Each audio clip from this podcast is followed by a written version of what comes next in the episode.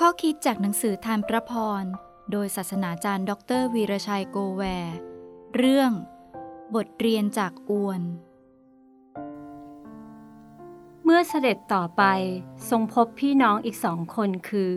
ยากอบ บุตรเสเบดี กับยอนน้องชายของเขา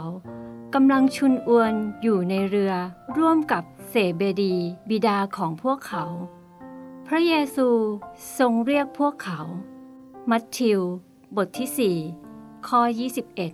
21 ลูกศิษย์รุ่นแรกที่พระเยซูทรงเรียกเป็นชาวประมง เครื่องมือหาปลาของเขา คืออวนหรือแห จะออกไปหาปลาในเวลากลางคืน เมื่อเขาใช้อวนหรือแหเสร็จแล้ว ก็จะซักแหนำมาตากแดด อีกทั้งชุนอวนหรือแห ในส่วนที่ขาด เพราะสวะ หรือของมีคม เมื่อชุนเสร็จแล้ว จะพับเก็บ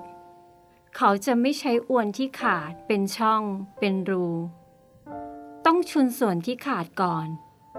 ไม่ใช้อวนจนกว่าอวนจะได้รับการล้างสะอาดแล้ว ชาวประมงเตรียมความพร้อมอวนก่อนลงมือใช้อวนนั้นต่อไป พวกเราเป็นภาชนะรับใช้เหมือนอวนรับใช้ชาวประมง ขณะที่เราอยู่ในการรับใช้พระประสงค์ของพระเจ้า เราอาจเจอสวะ อาจเจอของมีคมทำให้เกิดแผล เจ็บปวด พระเยซูคริสต์ เป็นดั่งชาวประมงที่ดี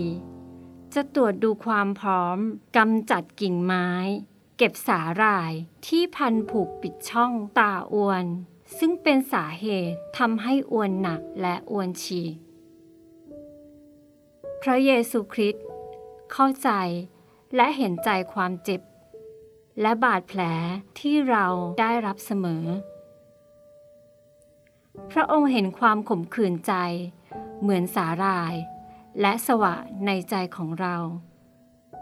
พระองค์เข้าใจความเจ็บปวด เพราะแผลลึกในใจ พระองค์จะไม่ให้ฝืนตัวเองเดินหน้าทั้งๆทที่มีบาดแผล พระองค์จะชำระเยียวยา พับเก็บไว้